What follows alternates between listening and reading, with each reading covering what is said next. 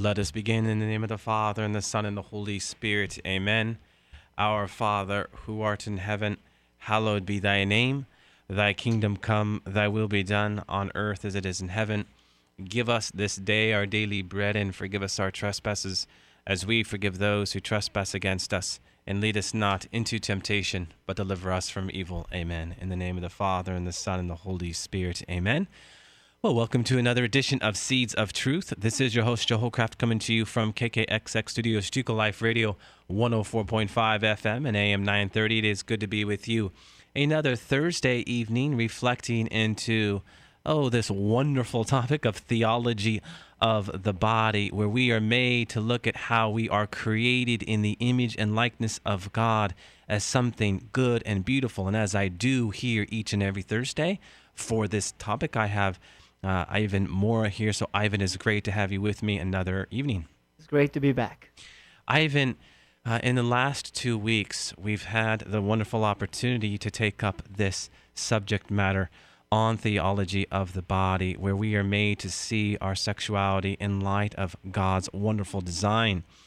I have been getting some questions, and the questions are very much about freedom um, as they relate to love. So I thought what we could do off the top today before we get into this larger topic of um, naked without shame, and we'll be able to get into Genesis with that. We'll talk a little bit about freedom and also uh, offer up some words about the sexual urge. I've also been getting some questions there, so I thought we can respond to some questions in opening. So I want to go to John Paul II's love and responsibility to take up this topic of freedom and love. And as John Paul II would have us see it, a freedom that is ordered to love. He says this Love consists of a commitment which limits one's freedom. It is a giving of the self. And to give oneself means just that to limit one's freedom on behalf of another. Limitation of one's freedom might seem to be something negative and unpleasant, but love makes it positive, joyful, and creative.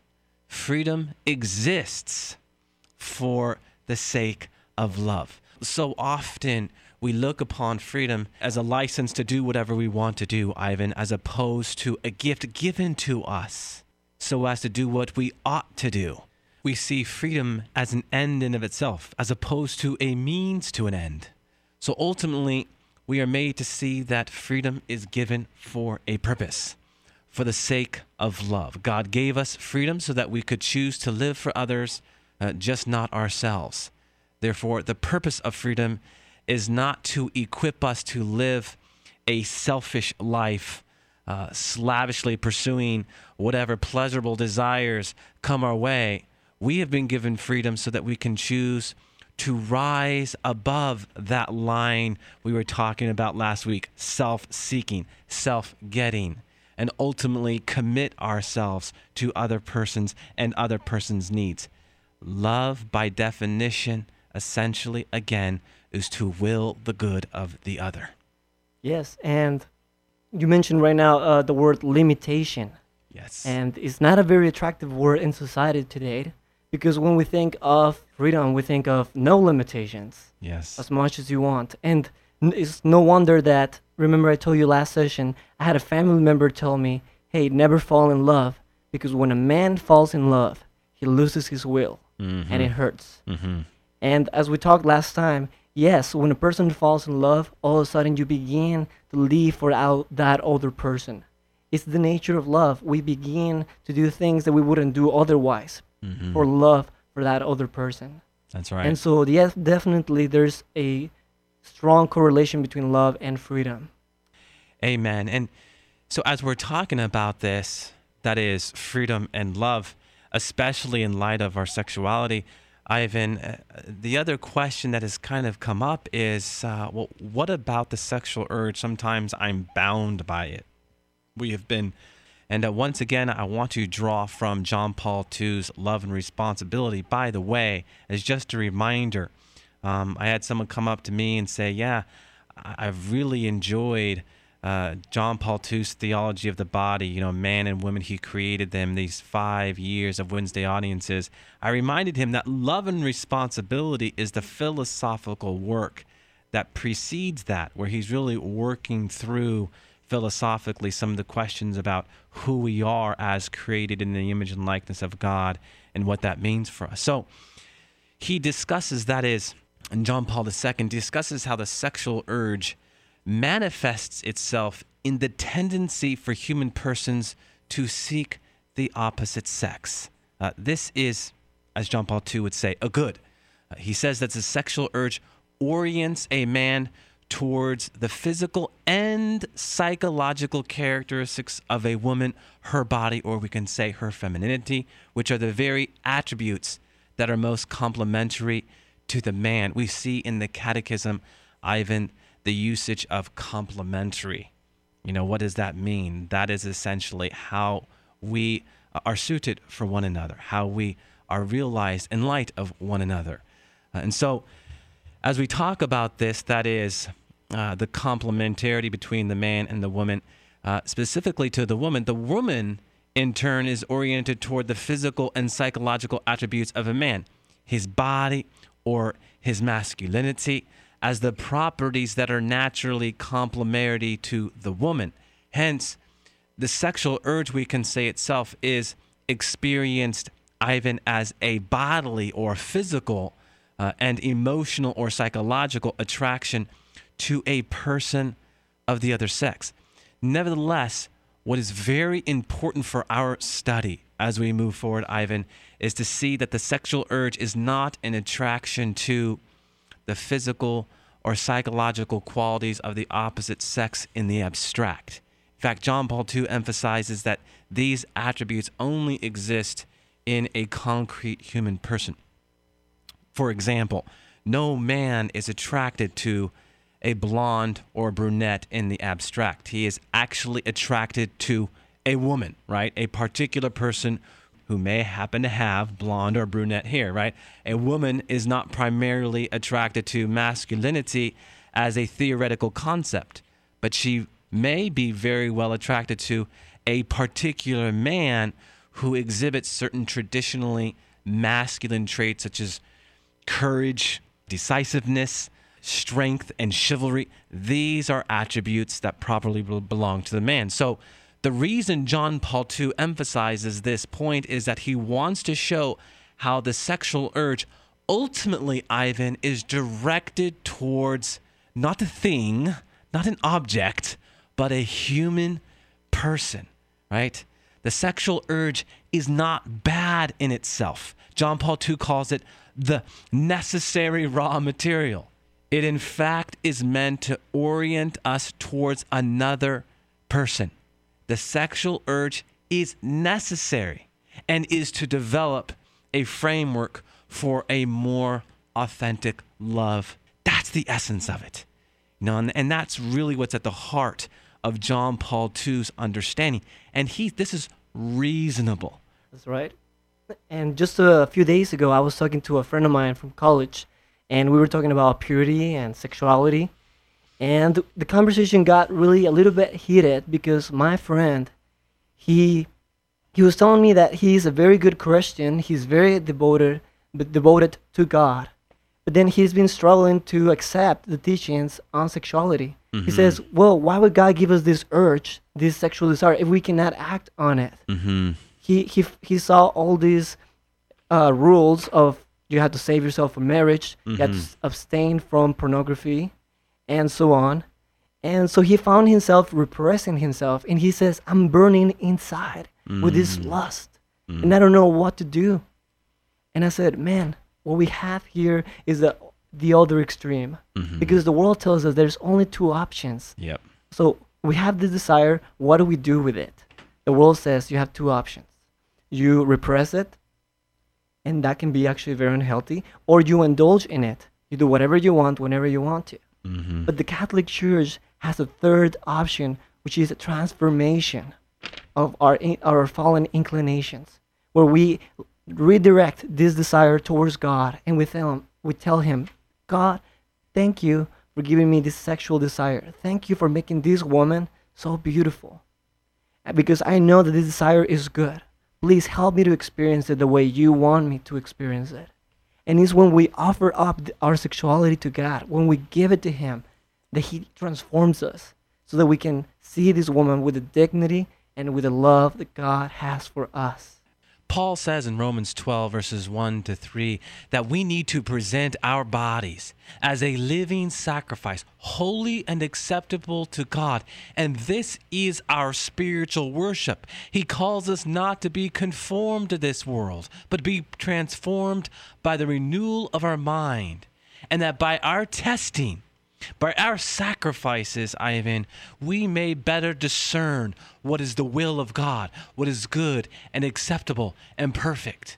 Paul has in mind what you were just talking about, Ivan this need to give God everything, mindful that behind sacrifice is the essence of holiness. you know, the word itself in the Latin, secum fice, to make holy. And it's not easy. It's not easy. But in the grace of Jesus Christ and the strength of God, you talked about transformation. Again, our Lord has redeemed our bodies. Well, in the words of John Paul II, he said in the Catechism of the Catholic Church, paragraph 2336, mm-hmm. Jesus came to restore creation to the purity of its origin, origins. And so what we see here is what happened when people were asking Jesus questions about sexuality, when they were asking him about divorce, for example. Mm-hmm. What, it, what was the first thing he did?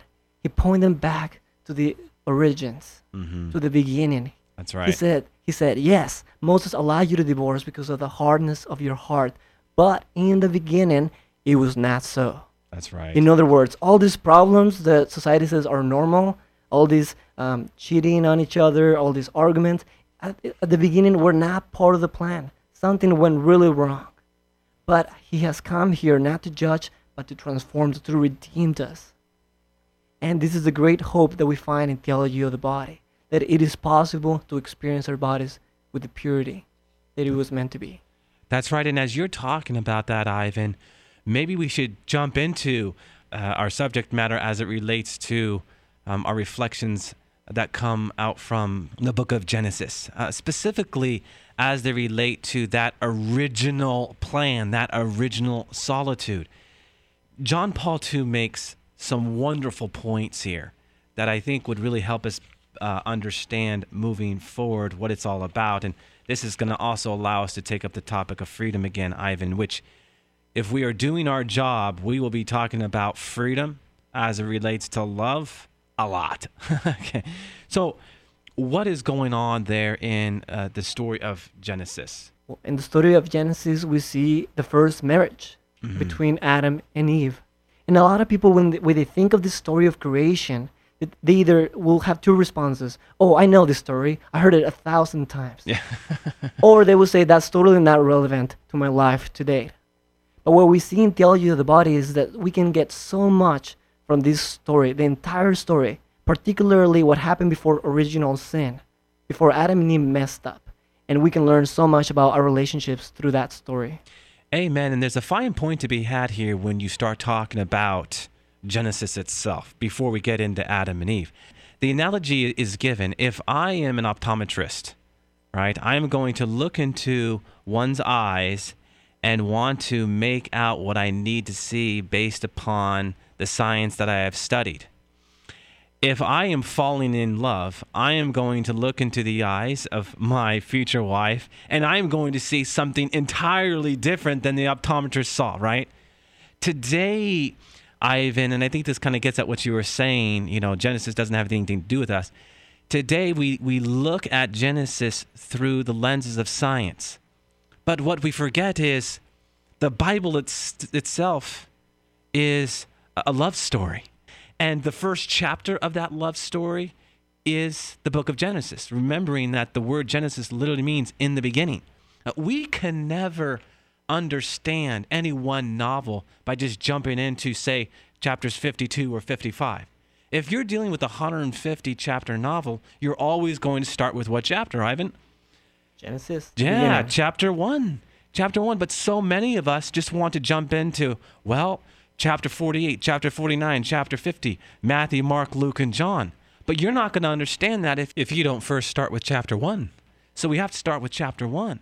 And what we can begin to appreciate as you start reading through the opening chapters of Genesis is that, yeah, this is a love story. And it's interesting to note, Ivan, the Hebrew word for day, yom, is more concerned with time, not in the context of clocks, right? Linear time, but more, Ivan, time that is purpose driven time. Okay, this is what it's about. When God creates on the first day, second day, third day, fourth day, He's showing us that there's purpose behind it. And so this is important for us as we uh, begin any treatment on the book of Genesis. That's right. And so what we see in theology of the body is John Paul II gives us uh, a glance, or he helps to understand how did the first man and the first woman experience their bodies? How did they experience love? How is it that they were able to be naked and felt no shame? See, if a supermodel today is walking on stage and her dress gets cut up in a fence or something and it comes out, mm-hmm. she will immediately do whatever it takes to cover her body. Is it because her body is bad? Is it because it's not pretty? No, she, they're one, one some of the most beautiful women in the world. Why do mm-hmm. they cover their body?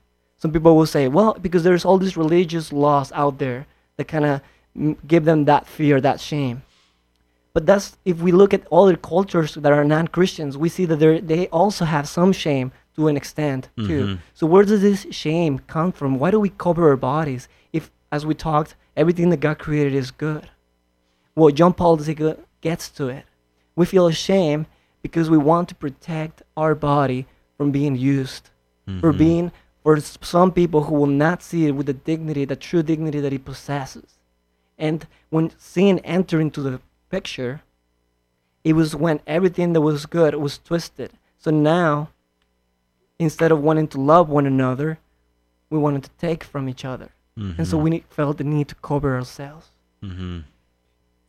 As you're talking, uh, Ivan, I cannot help but think of an analogy that that relates to a story I actually was sharing the other day. You know, when I was when I was living in Pennsylvania, I had the opportunity to go to a chocolate sculpture. You know, I think uh, uh, for a lot of us, maybe we've seen these Lego sculptures, or in Pennsylvania they have these ice sculptures. Well, in one city they had a chocolate sculpture and you know the the chocolate artist had uh, on display dozens of elaborate sculptures of of ships and, and towers and buildings now there are two different attitudes i could have towards these chocolate sculptures as i was looking upon them on one hand i could gaze upon them as uh, works of art right? Admiring their beauty and really maybe uh, allowing myself to be taken by their immensity, uh, their proportions, their intricate details and workman- workmanship, marveling at these delicate masterpieces that were made out of uh, sugar and cocoa, huh? On the other hand, I could ignore the fact that these sculptures are beautiful pieces of art to be contemplated and view them primarily as candies to be devoured, delicious chocolates to uh, serve and satisfy my sense appetite, my cravings. Uh, this later approach would certainly be a downgrade or degradation of what made them so beautiful, such a masterpiece. The later approach would reduce them to mere objects to be exploited for my tasting pleasure. Essentially, I bring in this analogy, uh, Ivan, because what we are made to see is the importance between subject and object, and ultimately how we are to view uh, one another in light of the divine genius that is God the Creator, yes, but above all else, God the Father. There is a beautiful story that relates to this that happened in the 14th century.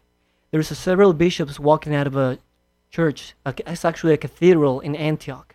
And as they're walking out of this cathedral, they see a prostitute walking on the streets in very revealing clothing. all the bishops, except for one, turn away, except for this one bishop called Nonnus. This bishop stares at this prostitute, and he's amazed. And he stares at her, and then he looks at the bishops, and he says, Brother bishops, doesn't her beauty amaze you, delight you? And then he wept for this woman.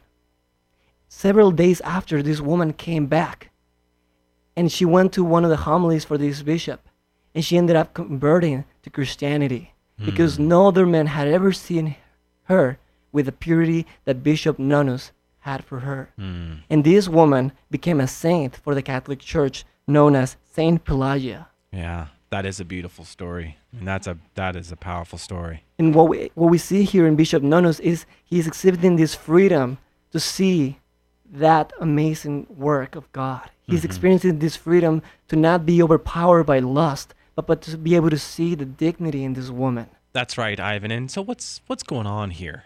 We're talking about the woman. We're talking about are, do we see her as a subject, a person, or do we see her as an object, and vice versa, from the woman to the man? I mean, this just isn't man to woman, but from the woman to the man also. Um, if you were to go into the story of creation, there in the opening verse of chapter three, what do you see? That Satan was subtle. Okay, the Hebrew word for subtle is the exploitation of nakedness. Huh? The exploitation of nakedness. This kind of usurping of what is true, beautiful, and good. We must always remember just foundational principles as we're talking about this, Ivan. The need to be present to the nature of truth and ultimately the battle between good and evil. Satan does he has no good in of himself. The best he can do is to invert something beautiful, something true, and to present it as something that it is not. Essentially, plagiarizing truth itself. And is there any one thing? Is there any one thing that he has done that more with than our sexuality? Something very important, I think, that really lies at the heart of this is the way in which uh, Satan has made us think about everything that we're talking about right now. It is to also say that the essence of original sin was to believe in the lie that the Father's plan was not, Ivan, the fullness of truth, beauty, and goodness. I mean, the command not to eat from the tree of knowledge was a commandment from God that would protect us from death. Essentially, the consequence of disobeying God's plan of purity, love, and grace is what, in fact, plunged man into a darkened state of suffering and death. Uh, that being said, Ivan, I want to be sure that we get to um, some of John Paul II's language as it relates to uh, this original solitude, this original um, unity. Uh, very important, I think, to to our study. Definitely, um, John Paul II speaks so much about our call to live in communion. He says that man, all of us, have something called original solitude. That in the beginning, when Adam was walking in paradise, he noticed the animals, he noticed the rocks, and he noticed that there was something that was missing. And so he experienced this solitude. And so God said it's not good for man to be alone, and he created Eve. Now, when Adam saw Eve, he became aware of her body. The first thing that he saw was her body, and what did he do? He kind of wrote him a poem, bone of my bone, flesh of my flesh. and what is it that he saw in her body? He saw this call to make a gift of himself to her. So that this, in other words, this solitude goes away Mm-hmm. by them becoming one flesh. Mm-hmm. And it is this communion of person that is formed by them getting together. It's no longer one, but a communion of persons, which, through their love, give life to a new life. I think a, a- a point to be had here, Ivan, as you're talking is, you know, when in Genesis 1:26, God says, "Let us make man in our image and likeness." And what's fascinating to see this first, this language of "let us," you know, there's a plurality to God, and one church father, Tertullian, makes a point to say God is three persons from the beginning. John 1 1 highlights this. When is the next time, Ivan, that you see this language of imaging? Is when Adam and Eve two become one, right? And they create a third.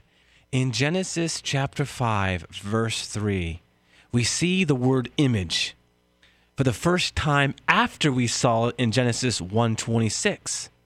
What we are made to see there is that when Adam and Eve consummate their love, two becoming one, and they create a third, they are leaving footprints towards the Trinity. Adam and Eve, as the first family, are at their best when they are imaging God and that consummative love. As we are talking about theology of the body and we are talking about our sexuality, what we must always remember is that we have to keep the Trinity in the rearview mirror. The Trinity is everywhere, and this experience that is the communion of persons, two becoming one, is ecstatic love. John Paul II goes so far as to say that here on earth, there is no one experience that is greater than that that consummative love as far as that earthly experience. When two become one that ecstatic union is a foretaste of the union that we will experience in eternity. Wow. I mean that's a that's a strong statement you know and it's a beautiful statement. So it's a statement that that's worth getting excited for. Yeah, it relates to how the whole story of salvation is a story of love. It's a story of innocence to marriage. Because the Bible begins with the marriage of Adam and Eve. And throughout the Old Testament, we see this spousal relationship between God and his people. And then what was Jesus' first miracle? At a wedding. mm-hmm, And then what does St. Paul says in Ephesians 5:31? That this union between a man and a woman points us to the ultimate union between Christ and his church. mm-hmm. And the Bible ends between the marriage between the Lamb and his church. Revelation 19:7, the marriage supper of the Lamb. That's right. Um, beautiful. Of course, that's what we have in the Eucharist. In the Eucharist, Ivan, uh, what we are talking about really is that great sacrament where Christ enters into this bridal union with our very souls. Powerful stuff. Excuse me. As we talk about the original, you know, Adam's original solitude, which ultimately points to original unity, uh, I, I think a closing point that we can make, Ivan, um, is is maybe a, a, a summary point as it relates to the nuptial meaning of our body and the importance of understanding what that is. The nuptial meaning of the body means that through our bodies we can discover that we are called to love one another and that God also wants to love us. Mm-hmm. That this love between a man and a woman points us to the ultimate love that can truly satisfy us, That's right. which is the perfect and total love of God, That's which He has destined us for in eternity. Amen, Ivan. That spousal love, that love of total self donation, the spousal meaning of the body for John Paul II is the body's power to express love. Precisely that love in which the human person becomes a gift, and through this gift, how it fulfills the very meaning of our existence, of our being to talk about theology of the body really is to talk about the very meaning of our existence. And that is what's so beautiful about this subject matter. Let us close in prayer. I in the name of the Father, and the Son, and the Holy Spirit. Amen. All glory be to the Father, and to the Son, and to the Holy Spirit, as it was in the beginning, is now, and ever shall be, world without end. Amen. And God bless you.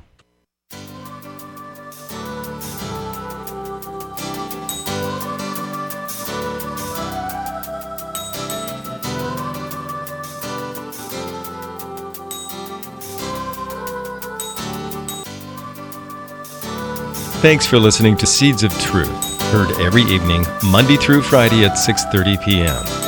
If you'd like to hear this program or find out how you can help support Seeds of Truth, the website is joeholcraft.org.